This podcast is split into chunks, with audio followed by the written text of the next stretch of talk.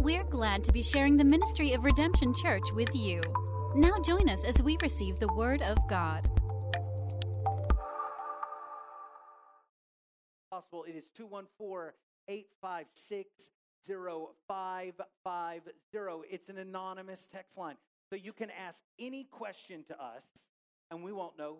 Send it to us. We set up a Google number just for this occasion. Uh, don't call this number. There's no reason to call it, but just leave this uh, a text at this number. It goes straight to us. We don't know who sent it, and we will answer your question. Sometimes you want to ask a question, but you're worried about the repercussions of asking a question. Anybody? Anybody experienced that in grade school? They said there was no stupid questions, and then Chris Fluitt raised his hand and proved that wrong in grade school. Yeah, there are such things as, as well, you don't have to worry about there being a dumb question. And I promise you, if you send us an anonymous text line, dumb question, we won't be like, wow, that was a dumb one. We won't be that way. We will do our best to answer it. And we're going to be answering it live in person at our question and answer series coming up in July. One more quick thing to say about this. I grew up in a wonderful church with a lot of wonderful people. However, there was this feeling that you couldn't ask a question. If you asked a question, there was probably something wrong with you. Ron, I feel a little loud. I don't want to blow the people away today. If you are asking a question, it might be because you're having a struggle in that area. And so nobody wanted to ask that question, right? Well, what about this thing? And like, ooh, why are you asking that question? It's like, whoa, whoa, whoa. So it was, it felt dangerous to ask a question. Or maybe one of these things, while you're asking questions about faith, is that maybe because you're having faith problems? It's like, oh no, gosh, uh, uh, it felt that way. And I want us to get rid of that. Can we just banish that forever? Can we just, a few people are for that. I want to get rid of that forever. We love you here, and there are no stupid questions, and we're all trying to figure this out together. We are all Jacob wrestling with God, trying to figure out who God is and what his plan is for our life. And so I want you to be a part of that. Everybody say, cool. All right, good. I'm glad y'all are into it. Excellent. Welcome back to Redemption Church, everyone.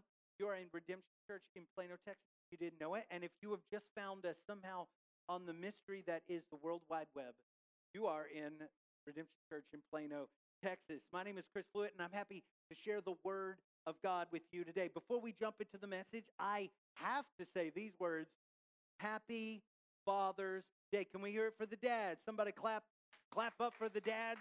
Anybody love their dad? I hope you love your dad. You are so blessed if you have a relationship with your dad and you call him up say hello. And I am so sorry for anyone who doesn't have that relationship. I'm very blessed to have such a relationship. Happy Father's Day. And also, for the price of one, happy Juneteenth. Juneteenth. If you don't know about Juneteenth, you need to study up Juneteenth. Can we hear for Juneteenth? And if you don't know about just clap along like you do. All right, excellent. It's a day that we celebrate freedom for everyone. It is not okay for freedom to be just for some people. Freedom should be for everyone. And that's a day we remember Juneteenth. All right, everybody, we are in the eighth and final week of our sermon series. It is called, somebody help me? No Body Left Out. All right, we encourage you to read the companion 40 day devotional with us. And I applaud everyone who took the time to see this through. And I hope that you've grown closer to Jesus through it. Can I can I point out somebody in this room that read it and I'm very proud of them? My son, William Worth, read the whole 40 days of this devotional. Can we hear it for him? Proud of you, William. Excellent. To anyone who has not finished the book, or maybe to anyone who you never actually started it, it like just is sitting on some table somewhere in your house. All right, right. We're, we aren't throwing judgments, stones at you today. Not today. Not today. Never. Never. We're not going to throw judgments at you. I do think that this devotional, though, is worth your time. All right. So I, I, I think it will greatly bless you. So I want you to encourage you to go ahead, pick that book up, read it. through. The book is widely available. It's called Nobody Left Out. It's by author Michael Murray. He is a sweet person. He has cerebral palsy, and he has texted me often. Uh, and it's just amazing to just think that guy is struggling with cerebral palsy, but he takes the time text me back. I just love that guy. Michael, you're a blessing to us. And if we can get you a copy of this book, if you don't have a copy online or in the room and you'd like a copy of this book, just let us know. We, we would we are willing to help you to get one. All right.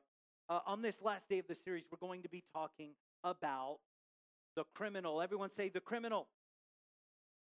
My goodness, the criminal. Turn with me in Luke chapter 23. got that. Uh, if you got your Bible with you, you got your phone, you can just Google Luke 23, or you can read on the screen with us. Luke 23 gives us a description of the crucifixion. Get the picture of the crucifixion in your mind, the picture of Jesus Christ on the cross. And we're going to be reading Luke 23, verse 32, 47. Here we go. Verse 32. Two other men, both criminals, were also led out with him to be executed. When they came to the place called the skull, they crucified him there along with the criminals, one on his right, one on his left. Jesus said, Father, forgive them, for they do not know what they are doing. And they divided up his clothes by casting lots. Verse 35. The people stood watching, and the rulers even sneered at him. They said, He saved others. Let him save himself if he is God's Messiah, the chosen one. The soldiers also came up and mocked him. They offered him wine vinegar and said, If you are the king of the Jews, save yourself. There was a written notice above his head which read, This is the king of the Jews. Verse 39. One of the criminals who hung there hurled insults at him. Aren't you the Messiah? Save yourself and us. But the other criminal rebuked him. Don't you fear God, said, since you are under same. We are punished just for we are getting what our deserve. This man has done nothing wrong. Verse 40. Then he said, Jesus, remember me coming to Jesus answered him, Truly I tell you, today you will be with me in paradise. It was now about noon. Darkness came over the whole land until three afternoon, for the sun stopped shining. The curtain of the temple was torn in two. Called out with a loud voice, Father, into your hands I commit my spirit. When he had said this, he breathed his last. Verse 47. The centurion seeing what had happened, praised God and said, Surely was a righteous. Be thankful for the word of God today?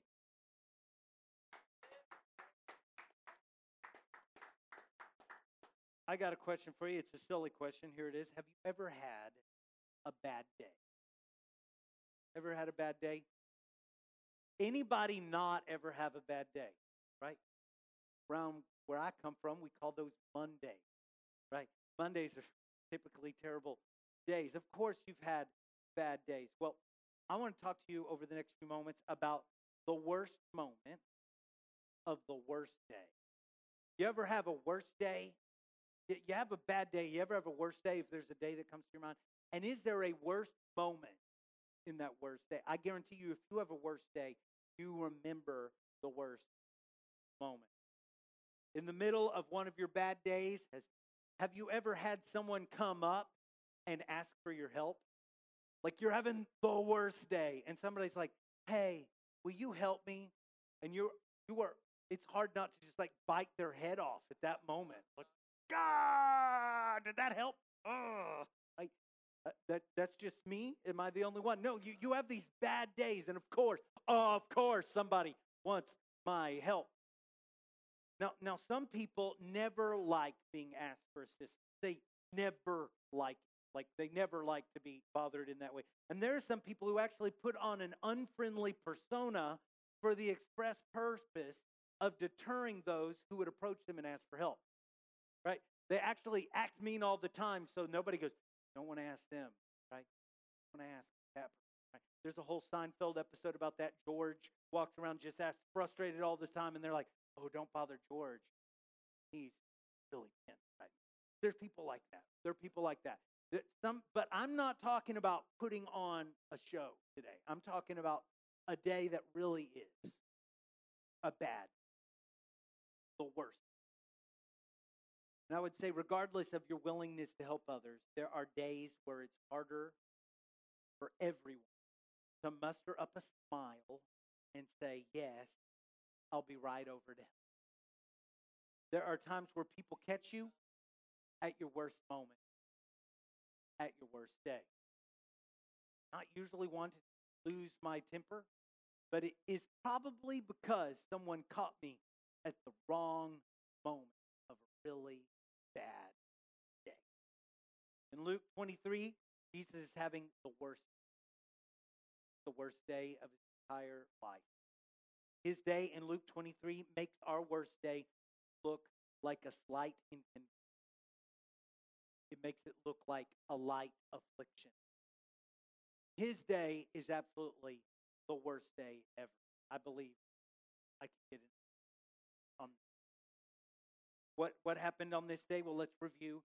Uh, Jesus is betrayed, betrayed in the dark hours of night. He is wrongly arrested and then uh, put through a sham of a trial where people lie about him, people slap him, spit in his face. He is forced to stand between several governmental authorities. At one point, they just like send Jesus different places. They're like, he has to go over here, go over there, go over there. The one place he, he's sent to Pontius Pilate, Pontius Pilate, and then he is also sent to King Herod. And none of them really know what to do. That had to be very frustrating. None of them knew if they could or if they should set a man who did nothing wrong free. Jesus is beaten mercilessly with a whip that has nine strands that are embedded with sharp stones and hooks. Imagine a leather whip with nine ends coming off of it, and braided in those ends are stones and hooks. It's called the cat of nine tails, and it was used by with great skill by a taskmaster of the Roman guard, and it would sink into the skin and rip out chunks of flesh. This happened on Jesus' worst day. A mob cries out. They cry out not cheers, but they cry out, We want to see him die. We want to him wor- die in the worst way. We want him to be crucified. They yell over and over, Crucify him, crucify him, crucify him. They took his hands, they took his feet, and they drove large spikes through them, all the way through them and into a large wooden cross. They set that cross up, and Jesus was hung upon this cruel cross in full view of this massive crowd that had gathered to watch him suffer and die. In order to breathe, Jesus would need to pull his body weight up by what? The nail pierced hands and the nail pierced. A lot of people don't know this about the crucifixion. It's actually designed that you have to pull up your body weight in order to breathe in, then give under that severe pain on your hands, trying to hold your body weight up and sinking back down to where you can no longer breathe, only before you die to cry, lift yourself up again over and over. This was the worst day. Further, in the middle of this, his worst day, and at the worst moment. The worst moment of the worst. One of the criminals asked Jesus an all important question. Even more, one of the one of the criminals makes a personal request of He is asking Jesus for something at this moment. Ever been like, I'm a little busy, buddy. Could you just hold on? I don't know until I don't have a mic, until I'm feeling better, until I have a moment to think. No, there was no such moment, and all of this hitting at once, and of all the things, a guy asked something. We read this scripture today. You may have read this portion of scripture before, but you and I have probably always read this passage of scripture incorrectly. To correctly render this verse, you have to remember the agony of trying to breathe, slowly suffocating, and the pain of trying to live. I don't want to make fun of this. I can't I cannot quite capture it, but as I read this, I would like you to imagine with me that I'm having trouble breathing, that I am fighting for my breath. Just say words with. Verse 39 One of the criminals who hung there hurled insult at him. Are you the Messiah? Save yourself and us. The other criminal rebuked him. Says something. What does he say? Don't you fear God? Since said, since you are under the same sentence.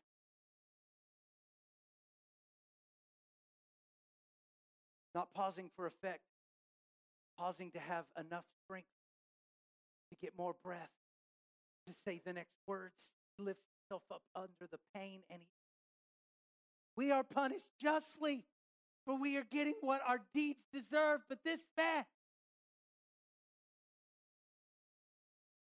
this man has done nothing wrong. Then he said,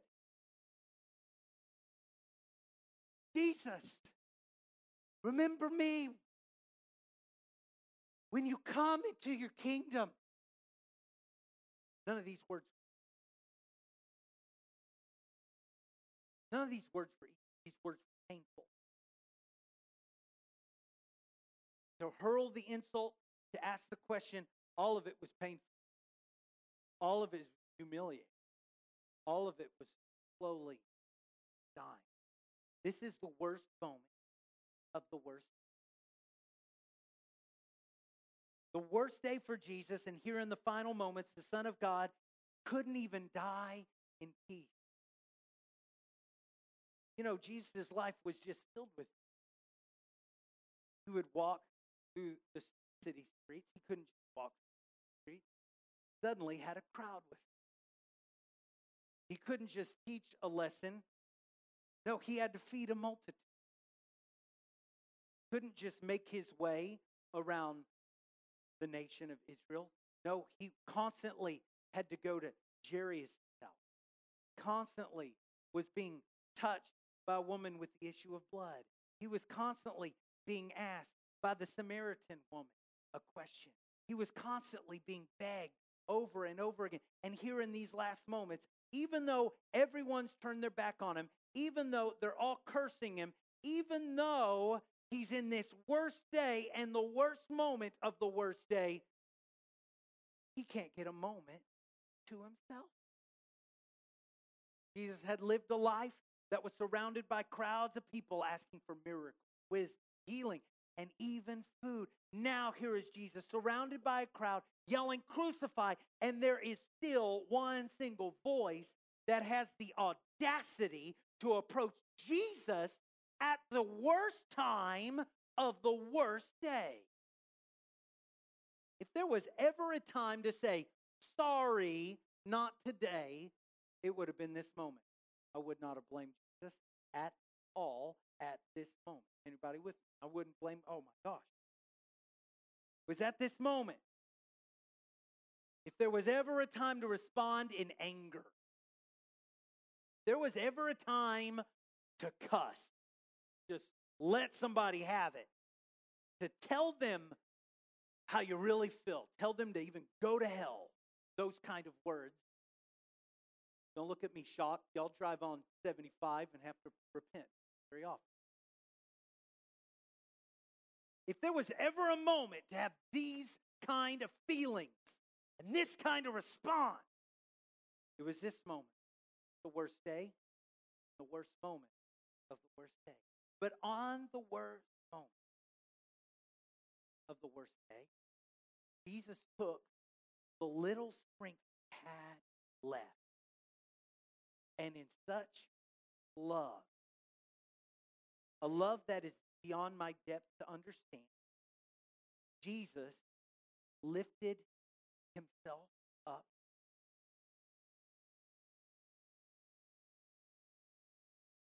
He gasped air to his lungs so that he could respond this way. Verse 43 Jesus answered, Truly, I tell you, today will be with you in paradise.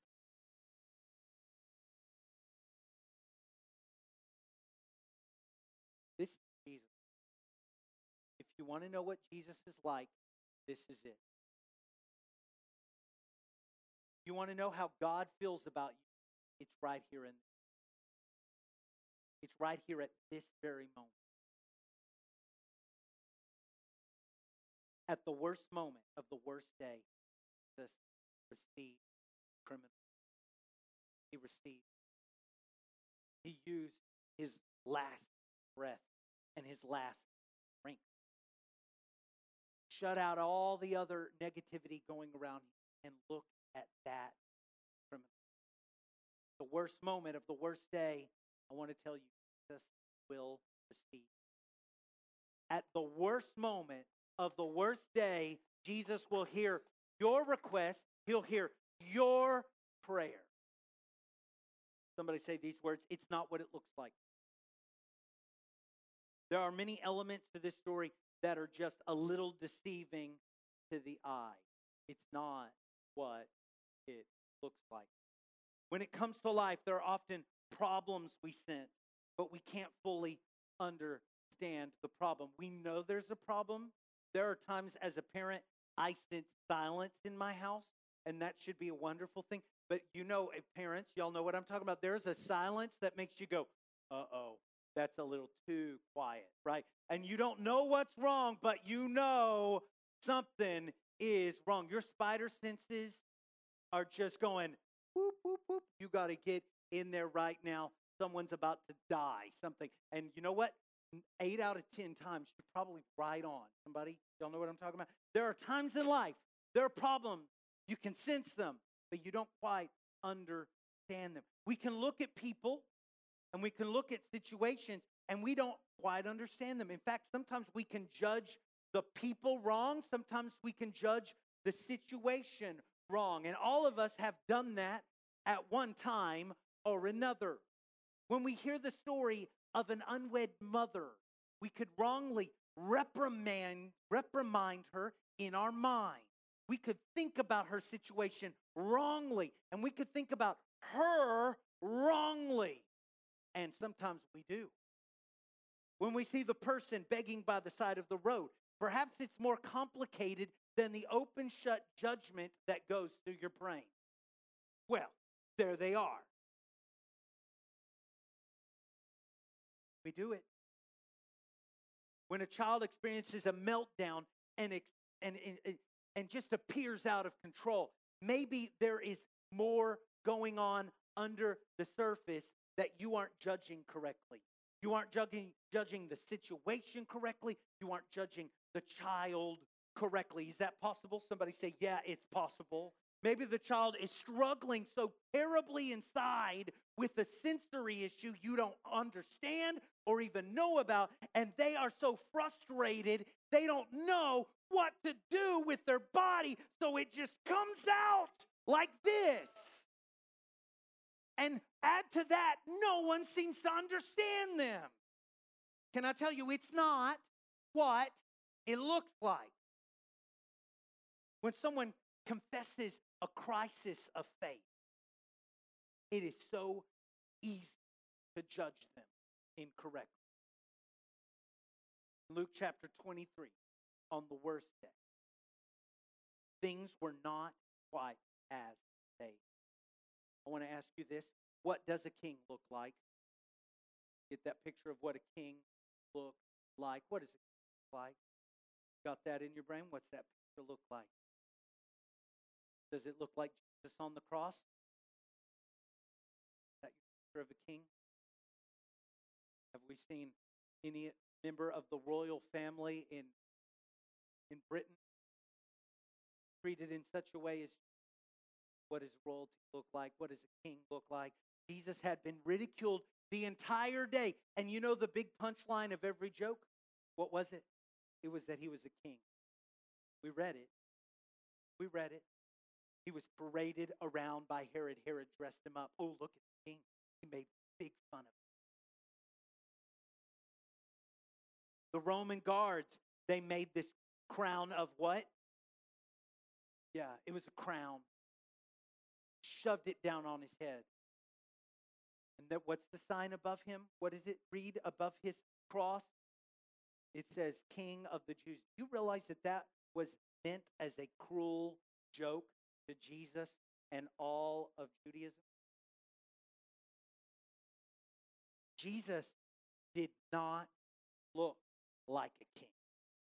But, friend, he was not what? Moving on, what does a citizen of God's kingdom look like?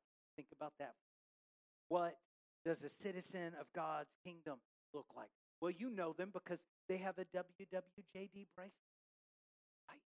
They've got a shirt. They've got a bumper sticker that says "Honk if you love Jesus," or a, a, a maybe a, a shirt that says "Not today, Satan," or "My boss is a Jewish carpenter." One of those things. You can tell. You can tell that they're a citizen of of heaven because you hear the music they listen. What, what is it? What is it that, that you think in your head, both in, incorrectly or correctly? What is it that you think a citizen of heaven? I want to tell you the thief who wheezed his request to Jesus did not appear to be a citizen of any king domain. Everybody agree with did he look like a member of any king's family? The thief was surely an outcast. No one would claim as their own. We have no part of our story that we read where either of the criminals crucified with Jesus had family members there. Likely there was no family members there for them at all. They were completely disowned, completely outcast. That thief did not look like a citizen, especially of God's kingdom. Everyone laughed and said, That's a sinner. That's what sinners A friend, not what it looks like. Not what it looks like. How about this one? What does redemption look like? What does redemption look like? Get that picture? We're Redemption Church. Do we even know what that looks like? What do we think redemption looks like? Oh, redemption must be when somebody shows up to church. You know, they've gotten their life perfect now, and now they wear a, a button up shirt little tie. They have a little Bible. They're so serious about their Bible that they put it in a little leather case, right? That's what it is. Wear glasses because they read all the time. That's what redemption looks like. And whenever they're going through problems, people go, Are you okay? And they're like, I am blessed, is that what redemption? What is redemption like? What does this redemption we hold so dear? What does it actually look like? Do we know? Do we know? Your mind would never picture redemption as two dying men wheezing a short conversation from a cross. Somebody nod if I'm right. That was not the picture you thought of. Bleeding, dying, sweating, suffocating, hearts failing, outcast, left all alone. The crucifixion was a brutal public execution. It, it was all those things. It wasn't just an execution, it was a public one. It wasn't just an execution that was public, it was also brutal. Why? Why? Because they didn't want to just kill a person, they wanted to make a public show of them and say, Don't you ever dare do what this person did. That's what that was about. Don't you ever step out of line. If we tell you not to do this, we are Rome. We are the great nation of Rome. And if you disobey us, you will die just like this brutal public execution. Who was a brutal public execution like that for? Here's for it was for those that were considered beyond redemption. They couldn't be redeemed.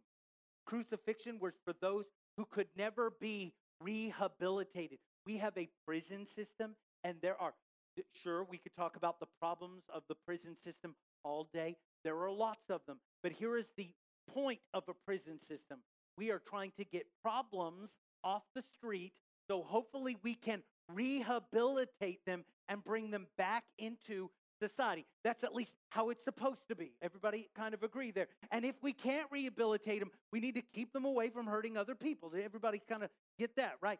But there's this idea of rehabilitation. I want to tell you that the cross was for those who could not be rehabilitated. They said these people aren't worth trying to, to help them anymore. These are the people that it's not worth even keeping them in jail anymore. The best use we can get out of this person is to make them suffer so badly in front of someone else that they don't try to do the thing that they just tried to do. The crucifixion is for those that are beyond redemption.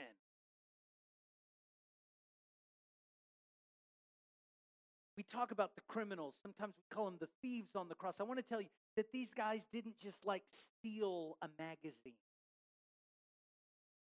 Right? They didn't just like steal a No, these were probably habitual criminals who who had shown that they couldn't change. They were probably murderers.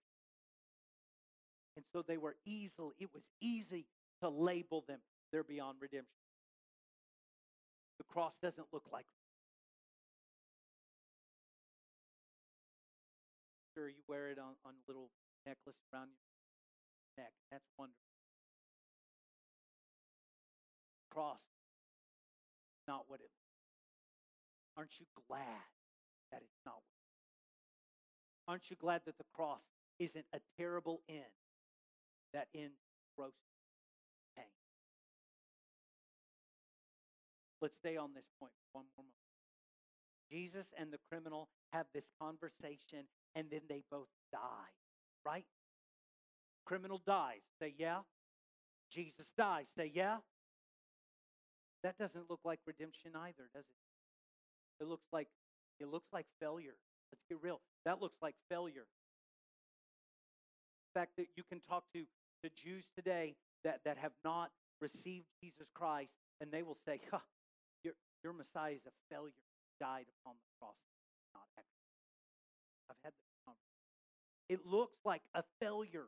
They're absolutely right that it looks like it because he died. Both of them die. They have a conversation, they share a moment, and then they die. Don't ever forget that part. They died. No one standing there at the cross rejoiced in the redemption of the cross.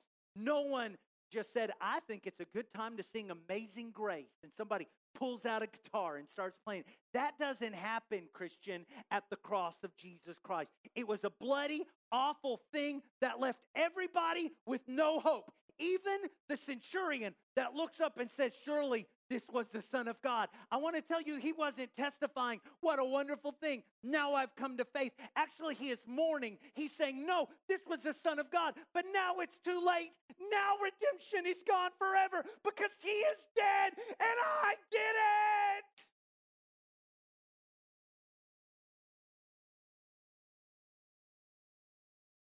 Everyone there mourned what would be a funeral. it said, we read it, that the people who left the scene of the cross, it said the people, they all beat chest. They walked away. The very people who said, crucify him, when they see this moment, they realize, oh God, there is no redemption here for any of us. Some of you have had to attend funerals. Some of us were praying to avoid. a funeral. You were praying that God would lift up your friends, would lift up your loved what I, what I want to tell you is what happens, Luke 23 reminds us that death is not. Somebody listen.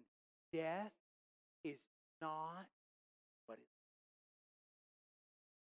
Death looks like there is no redemption. And I have friends in this room who lost someone very dear to you. Prayed. You prayed. I want to tell you there was nothing wrong with your prayer. There was nothing wrong with your faith. Stop picking yourself up. You need to understand that you don't understand what faith what faith looks like and what death looks like and what redemption looks like because you think because they died that there was no redemption. And if you feel that way, you are just perfect cast along everyone else at the foot of the cross because none of them saw that death and felt redemption either. I want to tell you, friends, all my hope in the reality that lies beyond what my eye. Somebody say it's not like it's not what it's looked like. That that man on the cross, he was a king, even though he, he didn't look like it. The other man on the cross, he was a citizen of God's kingdom, even though it didn't look that way. And that cross, it was and is redemption for everyone who believes in it, even if it doesn't look like it. And even though they breathe their last, Jesus Christ, He said these words, and they are true I am the life and the resurrection. He who believes in me shall not die. They will not die. He says these words. And even though it doesn't look like it, I want to tell you, it's not what it looks like. Not what it Second Corinthians chapter 5, verse 7. Probably heard this verse, not heard this verse. Here it says, For we live by faith, not by somebody help me with the last word, sight. We live, or some versions say, we walk by faith, but not by sight. I want to tell you, faith is not about what it looks like. It's not about what like the thief changed things up right before he died, and that's what I really love about this story. He has a life that is just a bunch of terrible, terrible, terrible. You looked at the trajectory of his life. It probably started here and went just down. A lot like my 401k recently, just down and down. That's what his life looked like. But before he died, he changed things up. In the closing moments of his life, he stopped trying to see with his eye. All his life, he had seen things and said, Well, I want that. I will kill someone to take it. That thing over there, I want to do that thing. I don't care what it costs me.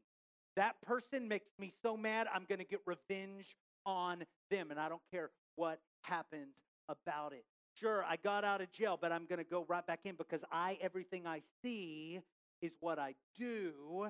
Everything I see is how I live. But in these last moments, he stopped trying to live life by the eyes. And he started to live by what? By faith. We're about to talk to God on page 102 in this book we've been reading, Nobody Left Out. Michael Murray wrote these wonderful words. I just want to share this simple sentence with you. He said these words. Throw it up on the screen for you. As Jesus grew weaker in the world's eye, he somehow started looking more kingly the criminal. As everybody was giving up on Jesus, somehow he started looking by faith, and he, for the first time, started to believe. As we draw to the close of this sermon and to this series, I want to ask you how do you see Jesus? How do you see him? Can you see Jesus through the eyes of faith? Can you stop seeing things through, you know, what, what's in front of you in, in the tangible realm? Can you stop just viewing it as it's church and it's got stained glass windows and pipe organs, praise bands, laser lights? Got, it's got all the trappings. Can you stop thinking that way? And can you maybe even just close your eyes and in your own imagination, can you imagine Jesus Christ on that cross? And can you imagine all your bad all your bad choices putting you deservingly on the cross beside him? And can you imagine that in the worst moment of the worst day, look over at Jesus and you use what little sad strength you have. You ask him, you request to let you be a member. You imagine that? You're imagining that. I want to tell you, you're not seeing with your physical eyes. That is, can you believe it? If you're believing it, why don't you start to thank Him that He hears you like He heard that criminal? On the worst day that Jesus ever lived, a criminal made a request. His request was granted because Jesus leaves nobody out. That's what this whole series has been about. Every person we've looked at is a person that the world has left out. Everybody turned around on the religion. They weren't welcome in religion. They weren't welcome home. They weren't welcome even in the streets. But Jesus makes sure they aren't left out.